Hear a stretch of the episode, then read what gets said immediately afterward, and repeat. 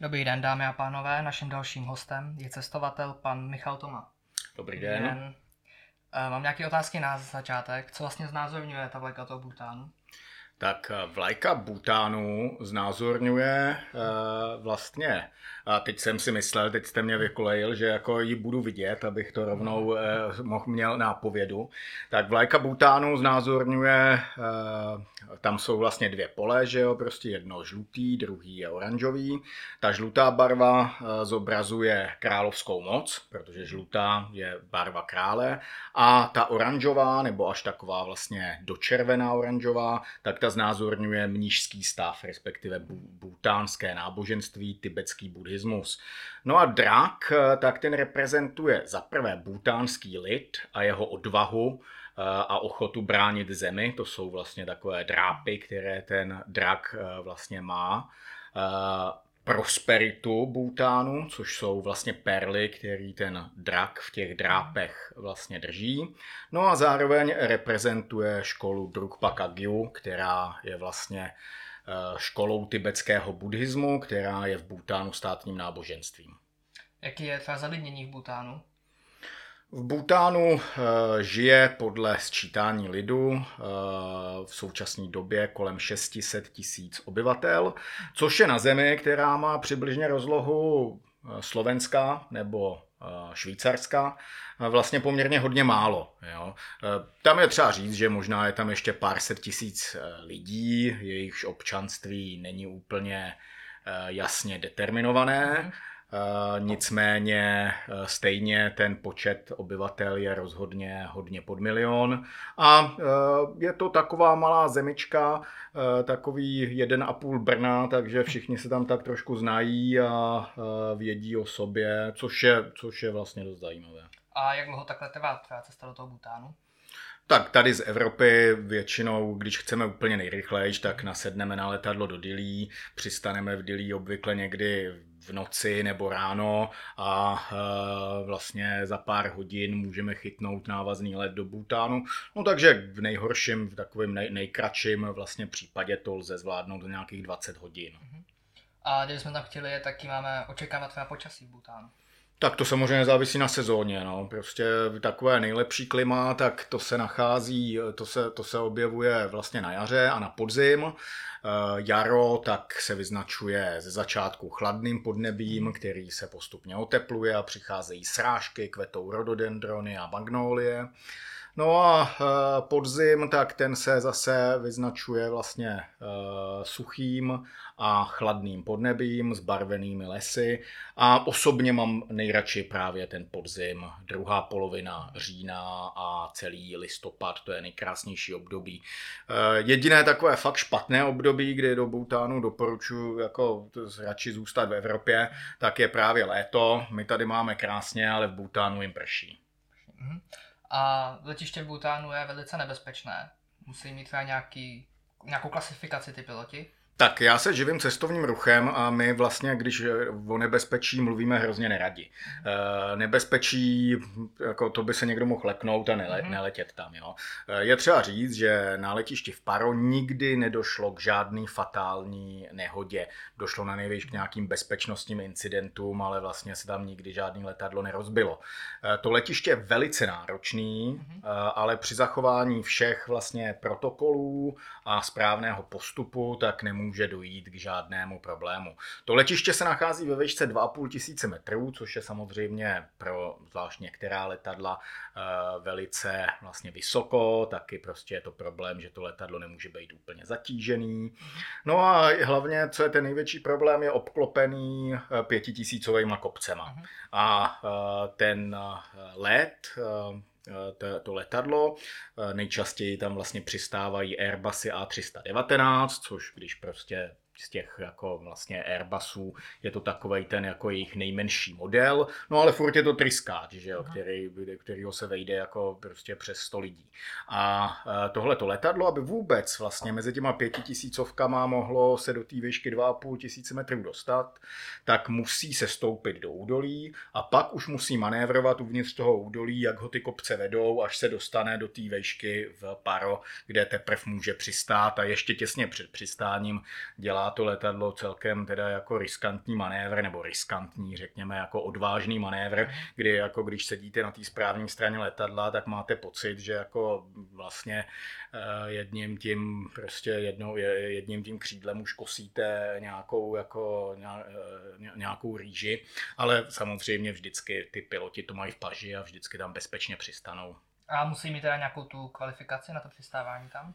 Ano, to letiště eh, vlastně vyžaduje od kapitána, toho vlastně, kdo řídí ten let, aby vlastně nejdříve si nacvičil eh, ten let na simulátoru a potom vlastně musí několikrát letět vlastně jako kopilot se zkušeným eh, vlastně kapitánem a teprve vlastně poté, kdy ten kapitán se zná, že už to má vlastně ten eh, zkušební eh, kapitán jako v paži a že už ví vlastně všechny ty postupy, tak teprve potom může eh, vlastně ten začínající kapitán začít vlastně létat sám. A například, když chce v Paro přistávat nějaký pilot, který tam obvykle nelétá, tak samozřejmě předtím musí na simulátor a vlastně na nějakém letišti v blízkosti Bhutánu musí nabrat na jump seat vlastně kapitána uh, butánských aerolinek, který funguje jako navigátor a tomu vlastně pilotovi, který tam letí poprvé radí. A může tam stávat i nějaký Čech? V Bhutánu létá několik mhm. Čechů, v současné době tedy jenom jeden a myslím, že to je taky jenom jeden, který má v současné době platnou licenci na to přistávání. Ta licence totiž, jakmile, jakmile tam půl roku nelítáte, tak vám to vyprší, mhm. musíte to pak znova vlastně opakovat. Tak eh, to je eh, Pepa Mikula, bývalý vojenský pilot, pak pilot ČSA. To je takový zajímavý příběh, ono v Česku se vystřídalo na sedm, eh, teda v Bhutánu se vystřídalo na sedm českých Eh, pilotů. Eh, vlastně všichni z nich byli lidé propuštění z ČSA. Eh, ČSA totiž mělo v dobách své největší slávy relativně velkou flotilu letadel vlastně ATR, Eh, kterou, eh, které se postupně zbavily a samozřejmě s těmi letadly se zbavili i těch posádek. No a ty posádky, což bylo prostě několik desítek vlastně skvěle vycvičených pilotů, najednou hledali nové příležitosti a ty letadla ATR začala být relativně populární v Ázii, protože mají velice nízké provozní náklady a eh, mimo jiné tedy prostě sedm českých pilotů se vystřídalo i tady v Bhutánu. A proč se Bhutánu říká země hmícího draka nebo taky nejšťastnější země na světě? No, to jsou dvě úplně jiné otázky, to by šlo rozdělit. Tak hřmící drak, tak eh, to je eh, Bhután, vlastně tak, jak mu říkají sami Bhutánci, tak se jmenuje uh, Duk Yul. A to Duk, píše se to Druk, ale čte se to Duk, tak to znamená vlastně drak.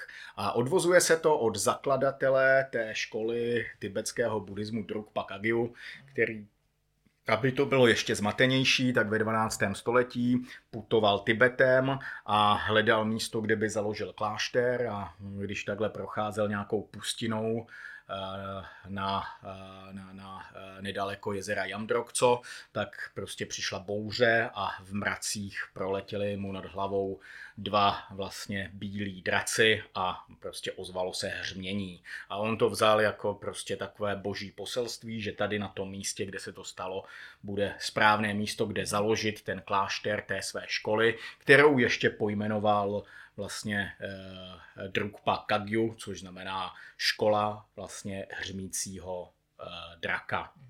No a tahle vlastně škola fungovala v Tibetu do nějakého 17. století, ale pak v Tibetu došlo k rozkolu mezi buddhistickými školami a jeden z vůdců eh, téhleté školy Drukpa Kagyu Eh, prchnul do Bhutánu, sjednotil ho pod svou vládou a od té doby tedy je Bhután, nebo Bhután existuje jako stát, to je první věc, a existuje jako stát téhleté školy Drukpa Kagyu, školy hřmícího draka. No a nejšťastnější země na světě, tak tomu se říká mm, no, z žádných dobrých důvodů, protože Bhután objektivně ani subjektivně není eh, nejšťastnější zemí na světě. Řekněme, že objektivně, pokud prostě měříme eh, podle nějakých škál to vlastně štěstí a těch škál existuje spousta, tak v podstatě v žádné Bután neexceluje. Eh, v takových těch dobře udělaných škálách, které měří štěstí v zemích, tak excelují například severské státy. Bután se umístuje tak jako někde, řekněme, ve střední ve střední kategorii, ale důležitý je, že král, eh, čtvrtý butánský král, který už není nevládne, ten je v důchodu, tak když v roce 1974 nastupoval, tak se ho, tak se ho vlastně eh, indický novinář zeptal, co bude jeho politika. A on tehdy, tak řekl bych, možná i bez nějaké velké přípravy, prostě řekl, že on nebude usilovat o co nejvyšší, o co nejvyšší hrubý domácí produkt, ale bude usilovat o co nejvyšší vlastně domácí štěstí. A protože v Bhutánu máte relativně silný úřednický aparát, tak ty úředníci se zamysleli a řekli si, no tak když pán král chce, abychom zvyšovali to štěstí místo té ekonomiky, no tak to musíme dělat nějak pořádně. Vzniknul úřad pro studium štěstí, a který následně vlastně měl dělat výzkumy a měla se zkoumat ta politika, kterou vlastně butánský stát bude zavádět, jestli teda zvyšuje to štěstí nebo to štěstí snižuje. Postupně Butánci vypracovali svoji vlastní škálu měření štěstí, ale upřímně řečeno, je to věc, která přináší relativně zajímavý sociologický data, jakože třeba víte, kde v kterém regionu kolik mají škol, jaký mají tam lidi vybavení domácnosti, jak hodnotí různý vlastně faktory svého života. E, nicméně e, výsledky to nepřináší moc přesvědčivý, protože třeba nejrozvinutější části Bhutánu který podle, řekněme, nějakých objektivních kritérií, podle počtu škol, podle prosperity, by měli být šťastní, tak subjektivně tam respondenti říkají, že šťastní nejsou, zatímco v těch oblastech, kde jako vláda zas tak toho nic moc neudělala, lidi tam stále žijí jako ve středověku, tak ty lidi vlastně odpovídají, že jsou velmi šťastní. No, tak uh, úplně není jasné, uh, co si z toho, co si z toho Butánci berou. Uh, ale v každém případě se o to štěstí stále snaží, i když jim nějak prokluzuje pod rukama. A jak je to třeba se školstvím Bhutánu? Bhután v roce 1950 měl eh, vlastně pár desítek lidí, kteří uměli číst a psát. A eh, král, třetí král butánský, tehdy rozhodl, že teda zavede v Bhutánu školství a že Bhutánci budou vzdělaný národ. No ale začalo to už u toho, že nebyli učitelé, kteří by učili ve školách, protože samozřejmě s těma pár desítkama lidí ty jste potřebovali v úřadech. No a e, začali se najímat učitelé v Indii. A co je zajímavé, médiem výuky se stala angličtina. E, dneska vlastně do, e, do střední školy je školství v Bhutánu zdarma. A médiem výuky většiny předmětů je stále angličtina. Takže Butánci umí perfektně anglicky eh, a zároveň vlastně svým eh, rodným jazykem, národním jazykem Zonka a eh, no, tak je to vzdělaný národ, tak jak to pan třetí král chtěl. A musí mít nějaký uniformy v těch školách? Ano, jsou uniformy, které se vlastně odvozují z tradičního butánského oblékání. A ještě taková zajímavost, ty semafory v Butánu. Dřív tam byly, teďka už zase nejsou. No, Bhután byl vždycky jako velmi pokroková země, takže jako v roce 1990 uh, zhruba v polovině roku 1990 eh, se eh, vlastně starosta eh, města Timpu rozhodl, že na hlavní křižovatce nainstalují semafor. Jenomže v té době v Bhutánu nebo v celém Timpu bylo registrovaných tak 200 nebo 300 automobilů, takže jako velmi často jste zastavili na té křižovatce na červenou, čekali jste třeba jako pět minut a tam ty, co měli zelenou, tak tam neprojelo jedno jediné auto. Takže řidiči si začali stěžovat, byli z toho frustrováni a nakonec tedy jako semafor byl odstraněn. Eh, pak, když se začal zvyšovat provoz, tak na, tam, na tu křižovatku vlastně postavili policistu, který tam začal signalizovat a po, butánská policie dopravní postupně vyvinula takový velice elegantní způsob té signalizace, který vypadá spíš než jako cokoliv jiného, jako nějaké baletní vystoupení. Ty policisté, kteří jsou na to speciálně cvičení, skutečně mají jako klouby, jak kdyby je měli z gumy, je to neuvěřitelná podívaná. Jestli bych uměl tu křižovatku projet, si nejsem jistý podle té signalizace, ale rozhodně jako fotografuje a natáčí se to velmi pěkně. A jak se třeba cestuje po Bhutánu, kdybychom po něm chtěli cestovat?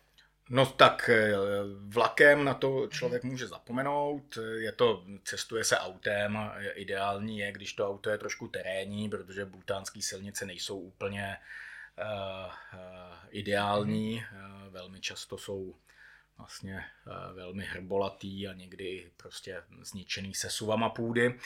Eh, no a eh, je to tak, že eh, i když ta země, jak už jsem říkal, je velikostně zhruba jako Slovensko, tak pokud chcete přejet od východu na západ nebo naopak, tak si můžete připravit na pěknou tak 40 hodin trvající horskou jízdu. A jak třeba vypadá takový tradiční den Butánce?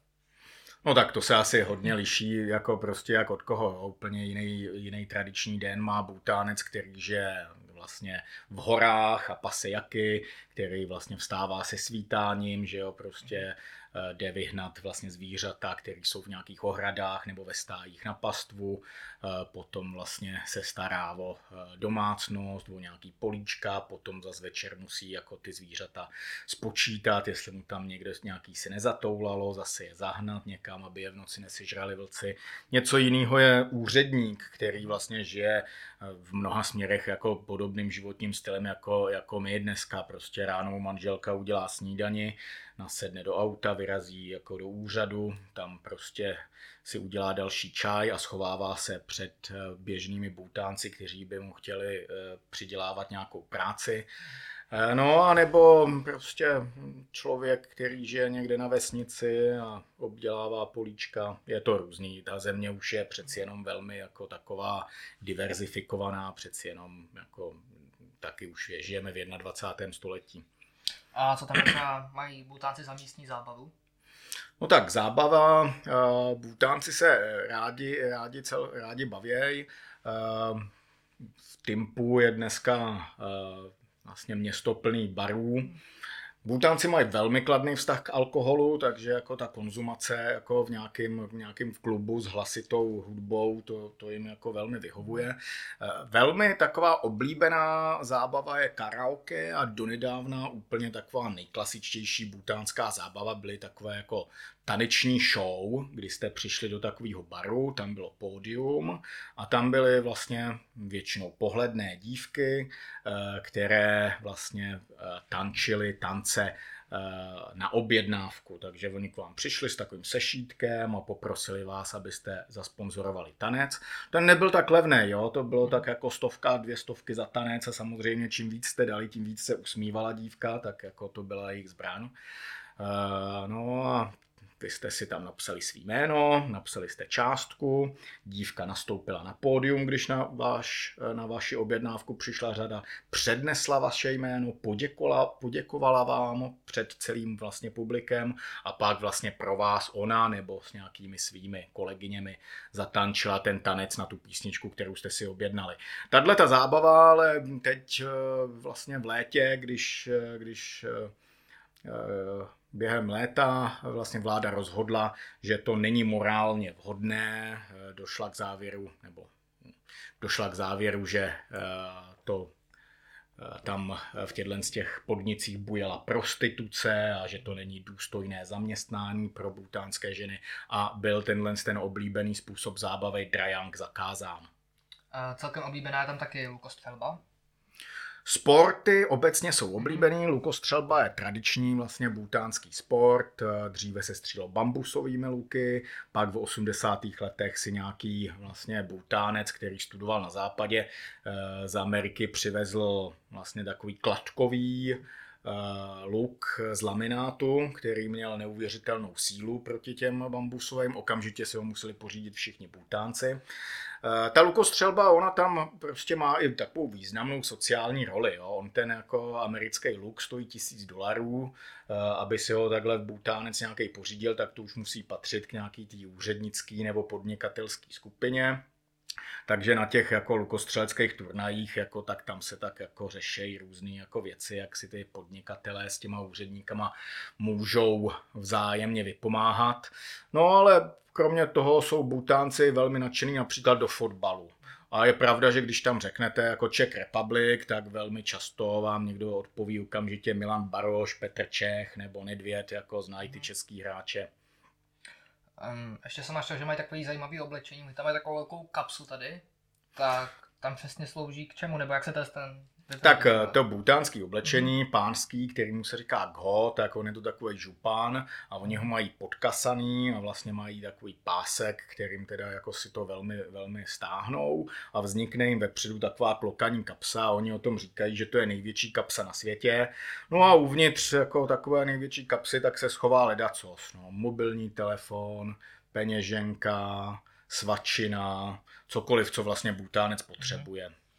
Uh, ještě jsme u té svačiny, tak oni mají takový ten pokrm zabalený v listu. Uh, co to přesně No, on to v principu není pokrm, ono je to spíš, řekněme, droga. Uh, jmenuje se to, nebo v češtině tomu říkáme betel, butánci tomu říkají doma. Je to vlastně betelový list. Uvnitř toho betelového listu se nachází arekový ořech. Arekový ořech je produkt arekové palmy, je to takový větší lískáč, který oni rozčtvrtí. No a ty rozčtvrčené kousky tohohle z toho ořechu eh, vlastně uvnitř toho listu smíchají s nehašeným vápnem, s pastou z nehašeného vápna, pěkně to zabalej, strčej do pusy a začnou to tam tak žmoulat. Za chvíli to nehašený vápno začne ten oříšek leptat, a začne se z toho uvolňovat taková sitě červená kapalina, která obsahuje nějakou drogu, která samozřejmě Butánce okamžitě povzbudí. Když měl předtím blbou náladu, taky má hned lepší. Když mu byla zima, tak se mu udělá teplo, když byl unavený, tak je rázem živej. Takže butánský šoféři, ty když už jako mhm. řídějí 10 hodin, tak si žvejknou a můžou řídit dalších 10 hodin. No, když v Bhutánu tam se třeba docela střídá teplota, že jo, ráno můžete mít 5 stupňů, odpoledne 25, večer zase 5. Mm. Butánec si sebou nebere jako, nějakou, jako nějaký svetr, že by se převlíknul. Ten má v té své největší kapse tuhle, tuhle tu domu a když se mu udělá zima večer, tak si prostě žvejkne a je mu zase dobře. A zkoušel jste to? Nebo jaký to je chutový? Zkoušel jsem to, je to naprosto nechutný. Eh, je to opravdu něco, tak si jako člověk musí vyzkoušet všechno, jo. Ale je fakt, že milovníkem tohohle toho jsem se nestal. A jak si třeba Butánec hledá dívku? No, Butánec si s tím zas tak jako hlavu neláme, jo. Ten, když uvidí nějakou, která se mu líbí, tak jako jde přímo na věc, jako prostě eh, nejčastěji jako tradiční způsob na vesnici byl, že když se mu nějaká zalíbila, tak jí to nějak dal vědět. Když se tvářila, že jo, tak to bylo dobrý, když se tvářila, že ne, tak to bylo taky dobrý. Většinou se v noci pokoušel vloupat, eh, vloupat k ní domů, a když teda říkala, že ne, tak se jí snažil přesvědčit, aby nekřičela. Když říkala, že jo, no tak, tak si vzájemně, vzájemně vyhověli. No ale eh, v dnešních dobách už samozřejmě ty butánci randí stejně jako my, už jsou tam jako aplikace na seznamování, přeci jenom jako říkám, ten pokrok tady, tady je celkem normální. A jak tam fakt pobíhají takový uh, svatební obřady? No tak to je různý podle komunity, protože Bhután hmm. zase se liší. Já jsem se například zúčastnil svatby svého dobrého kamaráda Davy, který je z jižního Bhutánu a patří ke komunitě, která uh, se přistěhovala do Bhutánu z Nepálu v, na, konci, na konci vlastně 19. století. No a tam ty svatební zvyky tak jsou celkem exotický pro nás. Já jsem přijel do té jeho vesnice, která už sama o sobě byla jako 8 hodin cesty z Timpu, z hlavního města. Tam okamžitě, co jsem přijel, tak začal první den slavnosti, jo, tanečky, hudba, prostě hosti. Eh, druhý den, už jako prostě všichni trošku unavený po tom předešlém dnu, tak se prostě vypravila eh, výprava vyzvednout nevěstu. Protože ta zatím byla u svých rodičů a vlastně ten můj kamarád si pro ní dřív musel dojet a musel přesvědčit jejího otce, aby mu ji vydal. No to jsme jeli, to byl konvoj tak deseti automobilů a dvou nákladáků, kdy na korbě jeli jako vlastně svatební hosti a jeli jsme do okresu Dagana, který je dalších 6 hodin od toho, od toho místa. No tak dojeli jsme tam odpoledne a tam následovala další párty. Samozřejmě otec nejdříve svoji dceru nechtěl vydat, Samozřejmě všechno bylo předem domluvený, ale jako přeci jen rituál se musí dodržet, takže jako otec nejdřív musí dělat brikule, musí eh, vlastně ženicha trochu ponížit a až když se ukáže, že ten ženich to ponižování jako vydrží, že není žádná jako třasořitka, která by se sesypala, tak teprve potom mu teda jako svolí, že mu tu dceru dá. No a to zase vlastně tohle to vydání té dcery proběhlo až další den ráno po další úžasné párty. A pak jsme zase nasedli do toho, do těch autáků a s tím konvojem, tentokrát už s nevěstou, jsme zase vyrazili zpátky těch 6 hodin do té vesnice toho, toho mého kamaráda. No a tam překvapivě začala další párty. Uh, Nevěsta samozřejmě, tak ta okamžitě, co jsme vystoupili v té vesnici, tak ta se okamžitě zapojila mezi ostatní ženy do práce, pro tu jakýkoliv slavení skončilo. No a tímhle s tou třetí párty naštěstí celá, celá jako prostě svatba eh, skončila. A ještě, um, co tam mají tak jako za náboženství? Bhután, tak vlastně státním náboženstvím Bhutánu je tibetský buddhismus. To je vlastně forma, eh, trošku zvláštní forma vlastně toho klasického buddhismu. Eh, do detailů asi nebudeme zabíhat, jinak jako vlastně nějakých 10-20% obyvatelstva vedle toho tibetského buddhismu ještě vyznává hinduismus. Uh-huh. To jsou většinou ti vlastně Bútánci s nepálskými kořeny. No a v současné době se tam objevuje i malý procento křesťanů, kteří vlastně se setká, setkali s křesťanstvím většinou eh, za hranicemi Bhutánu v Indii a konvertovali. A dneska bych řekl, že těch křesťanů tam bude několik tisíc. Um, jinak ve článkách jsem narazil na něco, čemu říkali uh, Bhava Chakra. Co to je? Bhava Chakra eh, je vlastně kolo života, to je takové zobrazení vlastně cyklu, ve kterém se pohybuje ve kterém se vlastně pohybujeme v rámci samsáry. samsáry. Samsára je koncept vlastně našeho světského života, který je plný utrpení a Bava Chakra vlastně zobrazuje šest různých světů, ve kterých se vlastně člověk může znovu zrodit, a ve všech těch šesti světech trpí. A taková hlavní pointa té bavačakry je ukázat, že vlastně jak v pekle, tak v ráji zažíváme utrpení a jediný způsob, jak z tohoto utrpení vlastně odejít, je následovat Budhu a dosáhnout osvícení a z toho koloběhu znovu zrození vlastně vyskočit. Um, jaký tam například mají tradiční pokrm? Tak nejoblíbenější butánské jídlo jsou čilí papričky v sírové omáčce s rejží. Ty čilí papričky musí být strašně pálivý, čím pálivější, tím lepší. Pokud se, tím, pokud se to dává sám butánec, tak mírně pálivý jsou dobrý. Ale pokud hostí někoho, zvláště cizince, tak to musí být vražedný čilí papričky a e, je to teda je to teda občas, že člověk tam má dost problémy e, dojídat. Eh, no a jako samozřejmě Butánci opravdu, když jsou v zahraničí, tak eh, mají problém sehnat tu jako čilí papričku, té pálivosti, která by jim vyhovovala. To jako u nás myslím, že ani na větnamském tržišti by si nepořídili nic, co by jako bylo jako pro Butánce dostatečně pálivý.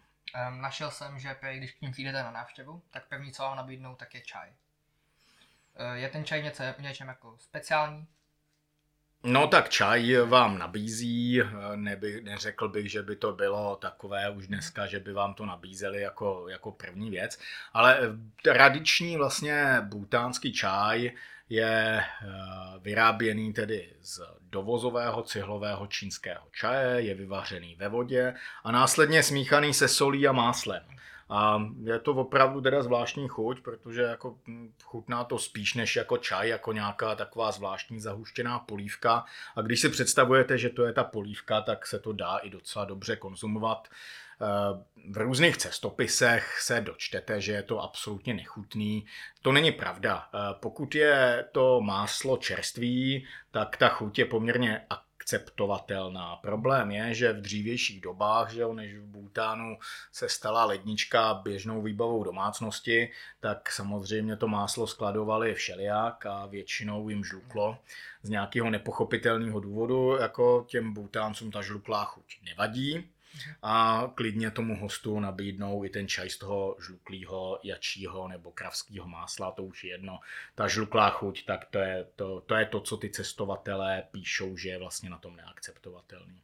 Mm, našel jsem, že v Butánu mají něco jako magický blesk moudrosti, je to tam hodně po domech, tak eh, kde se to vzalo?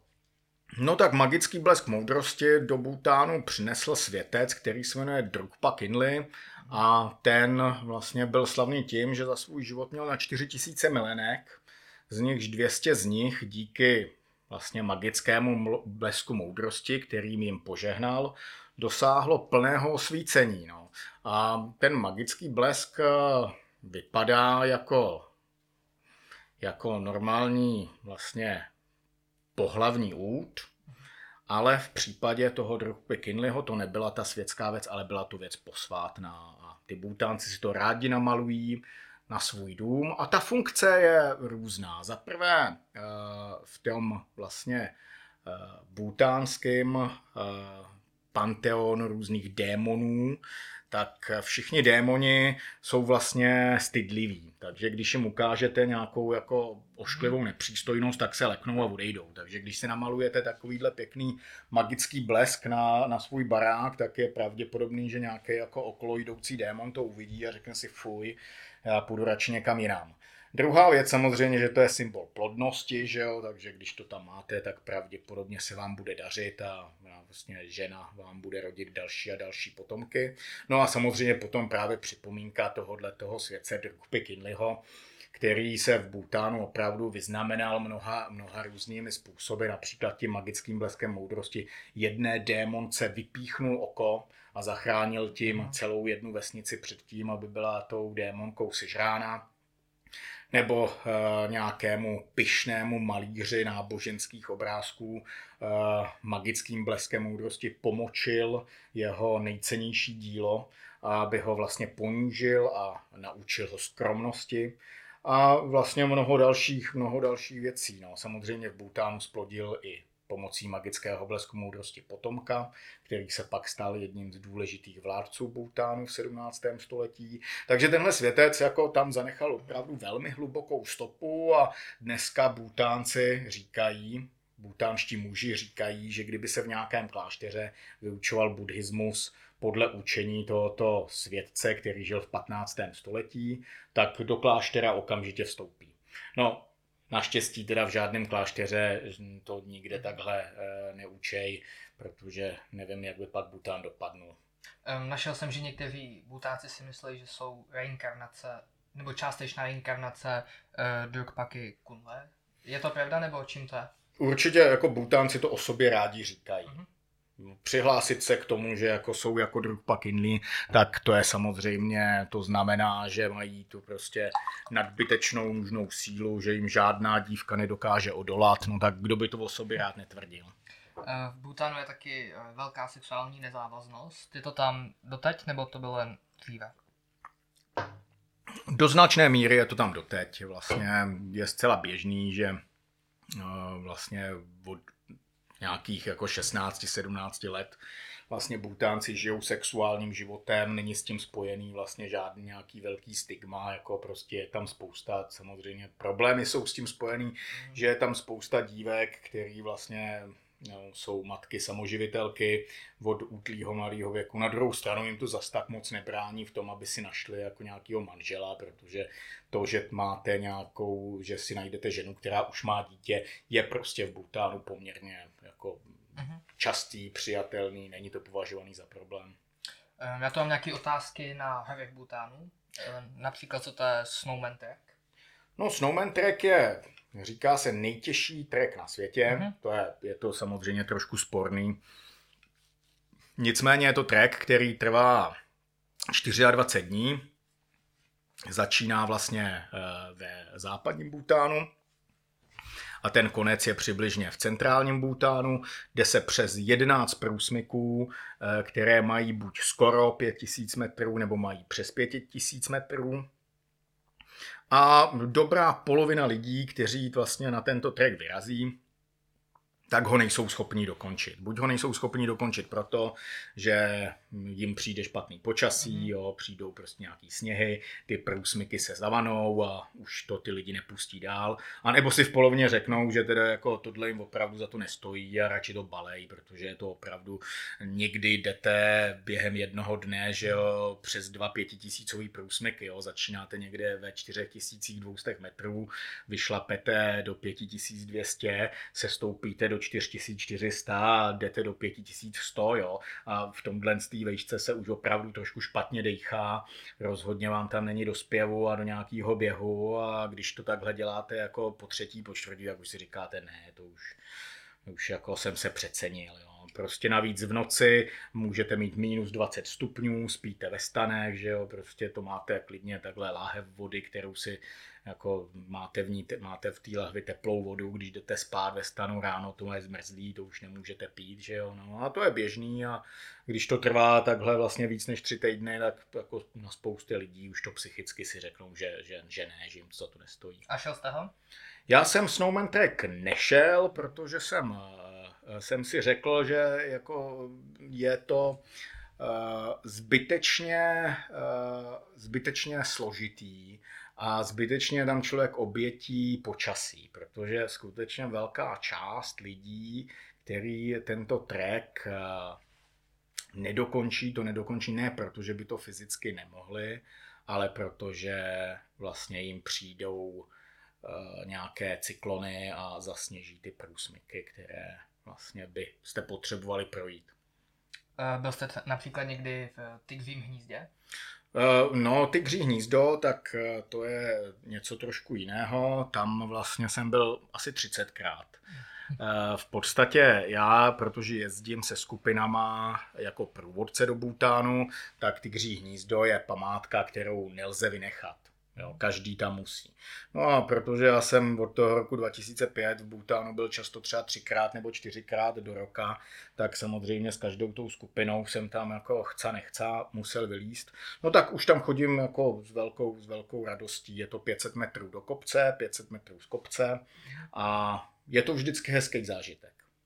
Eh, dá se tam jít do té meditační místnosti? Nebo uh, jeskyně? Uh, ta, se, ta konkrétní meditační jeskyně tak je vlastně uzavřená, ale můžete vlastně vstoupit do chrámu, který je přímo nalepený vlastně na tu skálu, kde ta meditační jeskyně začíná. A že je tam i dost lidí ve výšinách, nebo se spíše drží níže? V Bhutánu vlastně jsou i, řekněme, nejvíc, nejvyšší osídlené vesnice ve výškách eh, kolem 4000 metrů. Mm-hmm. Jo, ale samozřejmě nejvíc lidí, eh, takový největší sídla jsou kolem 2,5 tisíc metrů. A jaký tam je život těch lidí ve výšinách? Eh, jestli tam něco pasou? Nebo... No, nejčastější hmm. jako je tam vlastně pasení jaků, jak je vlastně velmi takový univerzální zvíře, který jim vlastně dává mléko, dává jim vlnu. No a dneska jako mají další takový dobrý zdroj ekonomiky a to je takzvaná parazitická houba Cordyceps sinensis neboli Jarsa gumpa. E, to je opravdu zvláštní jako e, houba, která napadá housenky. E, vyžere ty housenky zevnitř a z hlavy jim vyroste vlastně ta plodnice té houby, která vypustí spory a napadne že jo, další housenky. A jako tahle houba je velmi vlastně oblíbená v Číně. Za kilo vlastně na sbíraný houby jsou vlastně sběrači schopní dostat eh, kolem 4 až 5 tisíc dolarů. Takže když přijde ta sezóna, kdy to začne růst, tak všichni jako vypustí stáda jaků někam, někam na pastvu a pak se plazejí po čtyřech jako po těch eh, vlastně kopcích a sbírají tyhle ty malý prostě housenky s tou výtrusnicí a a pak to vlastně prodávají na burzách a jde to dál do Číny. A to je jako v současné době opravdu velmi významný zdroj té ekonomiky pro tyhle ty vlastně butánský horaly. Nejenom butánský, mm. tibetský, nepálský, eh, po celém vlastně himalajském pásmu je tato Jarsagumba velká, velká věc. A je ten život lidí ve výšinách tradičnější? No určitě ano, tak samozřejmě tam jako kromě nějakých solárních panelů, tak nemají elektřinu a eh, nemají tam telefon, že jo, nemají tam internet, no tak eh, tam v mnoha směrech žijí jako možná u nás, u nás v 17. století. A já jsem našel nějaký fakta o Bhutánu a zajímaly by mě, jestli jsou vůbec pravdivé. Prý tam nemají žádný bezdomovce. No, a mají tam bezdomovce a samozřejmě třeba velká část lidí, který nějakým způsobem Eh, bychom o nás označili za bezdomovce, tak jsou tam integrovaní třeba do klášterů, kde pak vlastně v klášteře oni fungují tak, že sedí u nějakého modlitebního válce, že jo? to je takový velký válec, který když roztočíte, tak se věří, že uvolňuje modlitby, které pomáhají všem vlastně živým bytostem.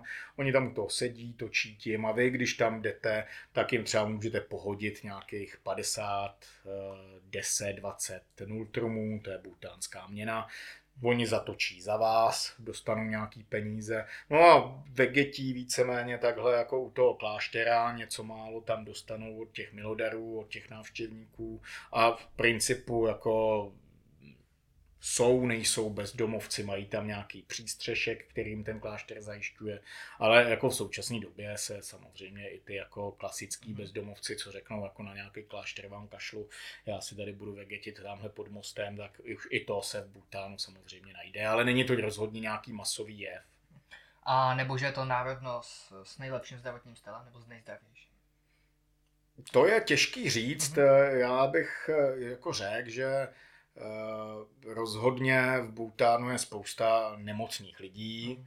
Eh, určitě jako mm, některé věci, které vlastně dělají, tak určitě zdraví nejsou. Třeba jako to pití toho alkoholu, tak jako tam jedna z nejčastějších, jedno z nejčastějších úmrtí je cirhoza jater, že jo.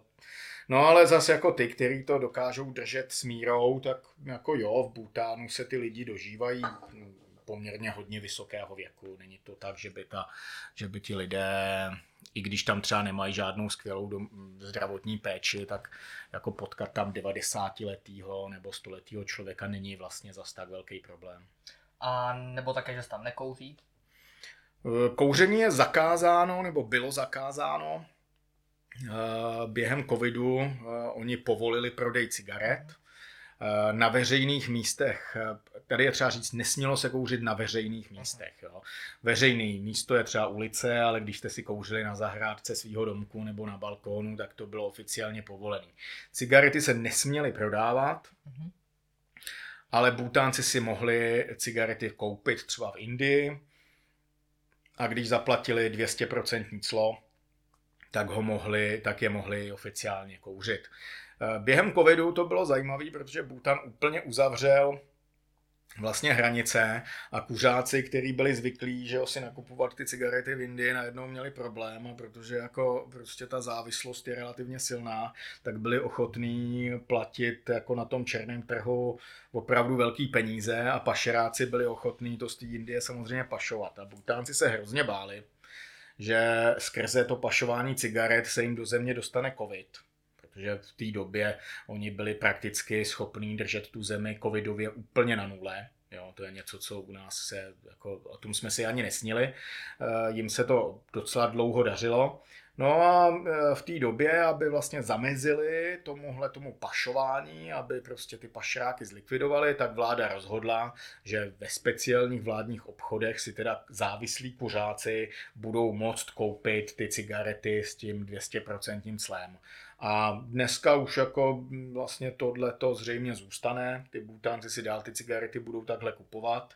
Furt nebudou smět kouřit na těch veřejných místech, ale jako poměrně hodně butánců i přes tyhle ty zákazy, i přesto, že oni tvrdí, že jako ten butánec, který bude kouřit, tak skončí v buddhistickém pekle, tak, eh, tak určitě jako kouří tam a kouřit budou. A jak je to s tím, že jsou uhlíkově, neutra... ne, uhlíkově negativní země? No to je, to je samozřejmě o tom, jak tu uhlíkovou negativitu měříte. Že? Mhm. No, tak eh, v Bhutánu nemají žádný průmysl a proto samozřejmě jako toho uhlíku moc neprodukují, ale oni poměrně hodně průmyslových produktů dovážejí. A to je ten problém, jo? protože vy vlastně jako, tak jako to, že nevyrábíte ty auta, tak to je pěkný, ale pokud si jako za ty, za nějak, pokud si kupujete ty auta, které se vyrábějí v Indii nebo v Japonsku, tak to té planetě moc nepomáhá. Jo? Vy vlastně, abyste dosáhli skutečný uhlíkové neutrality nebo nějaký negativního to, tak musíte snížit ne výrobu, ale spotřebu.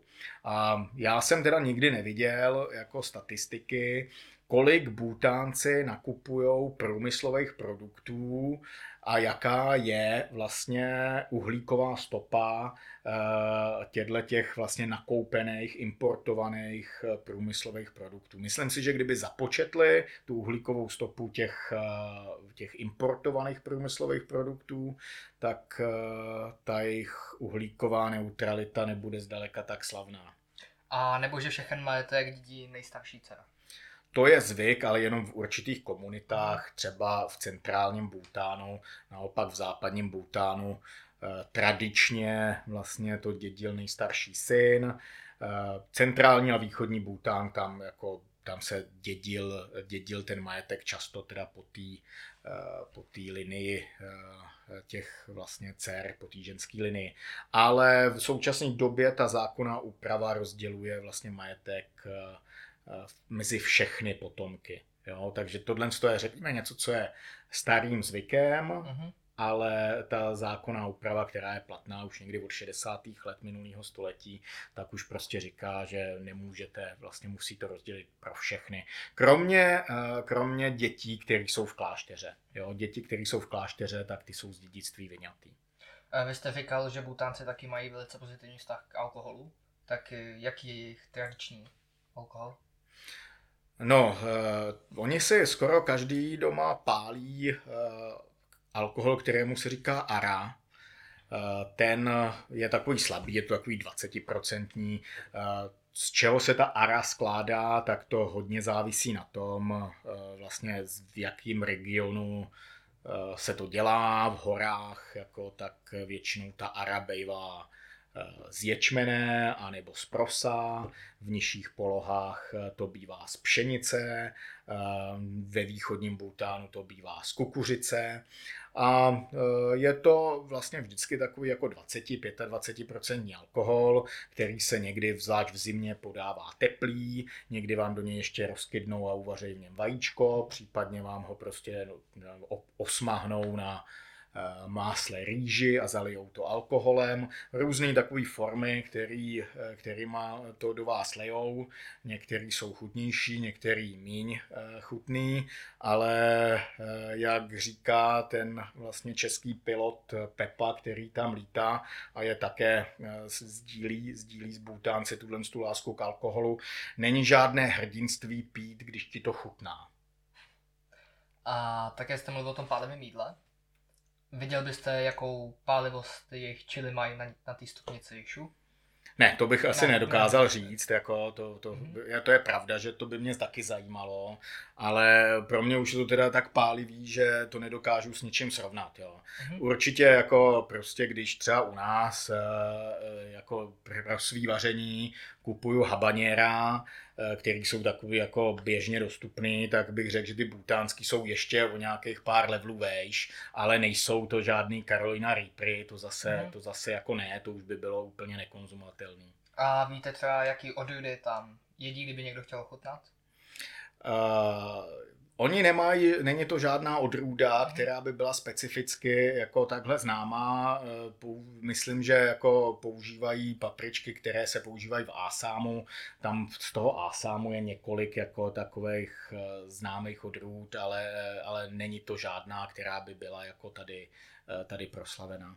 Tak děkujeme vám, že jste dorazil do podcastu. Myslím, že to bylo velice zajímavé. Tak děkuji za pozvání. Děkuji moc, mějte se hezky, nashledanou. Nashledanou.